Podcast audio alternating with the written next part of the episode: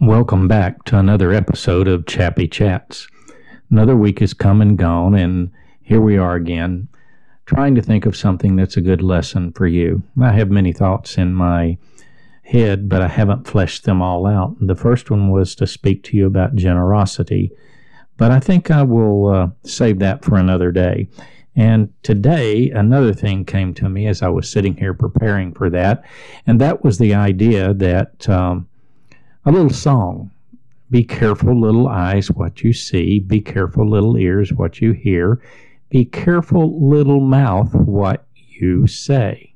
And I thought that was important because today there's a lot of words that go around. There are a lot of words that are hateful and a lot of words that stir up anger and a lot of words that tear down. Now, I know you probably heard, like I did, you know, sticks and stones can break your bones, but words can never hurt you. But that's not true.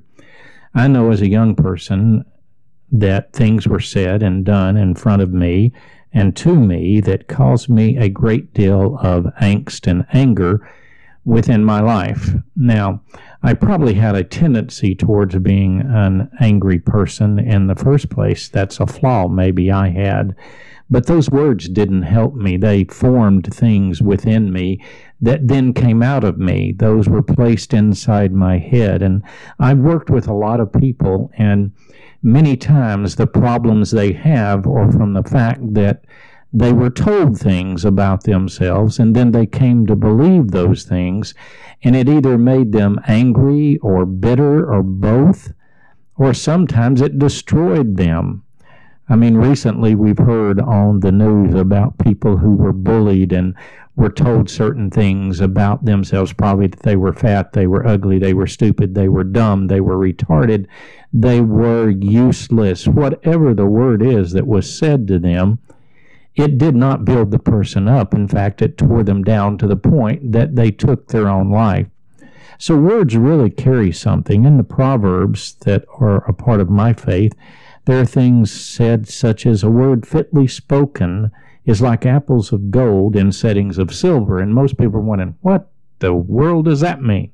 Well, when I thought about it for a while today, and I may be totally wrong, and some Greek scholar or Hebrew scholar can come along and tell me, well, you're just an idiot, and I won't believe them because I choose to believe that, like my father told me, we're all idiots at something and we're all geniuses at something. So maybe I don't know all the language that well, but I know what it speaks to me.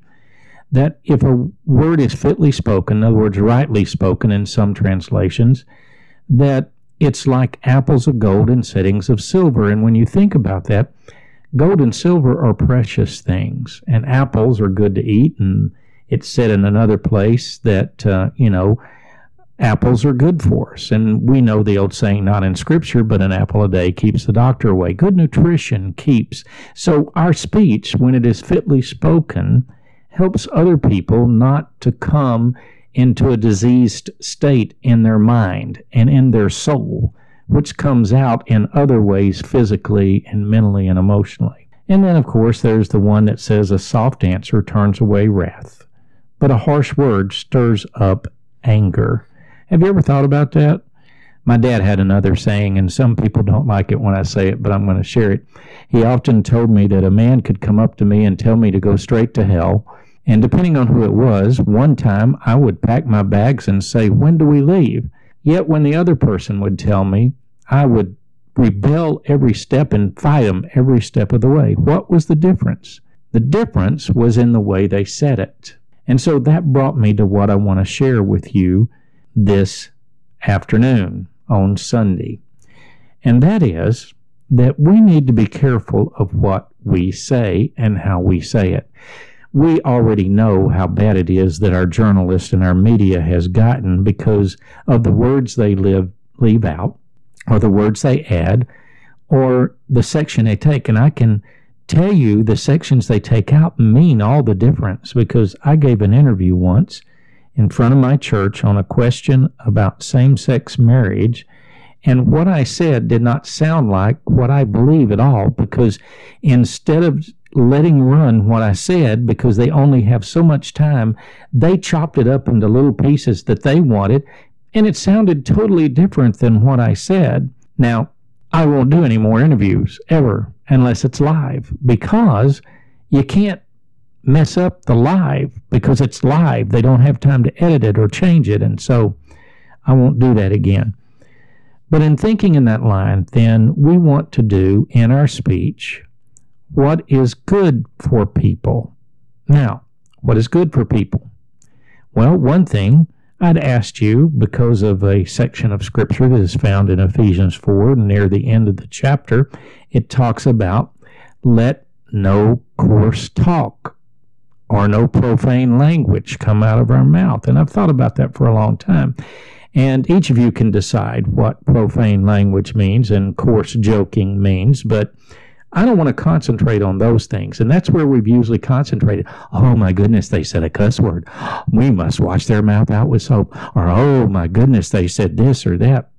And while those things are harmful, I want you to think about something else first. I want to think in the vein of start thinking about what you're saying before you say it and ask some questions about what you're saying. And that is this simply Does what you're about to say provide what is needed in this particular conversation? Is it pertinent to the conversation? Or are you going to embellish it and add other things and add words that don't need to be there? And some of those words may be considered cuss words or just extra words. Are you going to provide what is needed? Secondly, are your words that you speak going to do good to those that hear you? Now, think about that for a moment. Are they going to do good? You know, we've heard a lot about uh, criticism, and as long as it's corrective criticism or good criticism and all, whatever word you want to use, then it's okay to criticize. And yes, some things need to be critiqued, but the purpose of a critique is to make things better, not make them worse. So think about that. Do they do good for those that are about to hear it? Another translation says, don't have any corrupting talk well, I thought about that, and what does it mean to have corrupting talk? Well, I would use another word, corrosive. Is what you're about to say going to corrode or corrupt the one that is about to hear it? Are you going to slant their mind in a way that it doesn't need to go? Are you going to try to build up something of your own idea and what you want them to think? Or are you simply sharing the facts with them so they can decide on their own? That's a lot of trouble with the media today. They don't just share facts anymore. They try to point us in a direction or another by their titles and by their stories. Another thing I want you to think about does it fit the occasion? Is what you're about to say fit what needs to be said? Is this a serious moment? Is it a happy moment? Is it a laughing moment? Is it a grieving moment? Think about what you're going to say and does it fit the occasion or your words out of place? And then perhaps the last one give grace to those who hear it. Are you going to bring a graceful thought to those that hear your words? Are you going to bring them the ability to rise above whatever the situation is, to get through the situation, to overcome the situation, to make the situation better? Because really, that's what grace was that was given to me through my Savior. Grace took me out of where I was, put me on a new path, and sustains me on that path. So, when you speak to people, are you taking them from where they are and giving them the ability by your words because it's not corruptive or corrosive? It does them good, it provides what is needed, and most of all, it builds them up and does not tear them down. Does your speech do that? Oh, this week, would that your little eyes be careful what they see, little ears be careful what they hear but most of all, little mouth. And it is in most cases little, even though we tease people about a big mouth. That little mouth can set a whole forest on fire with the tongue that is within it.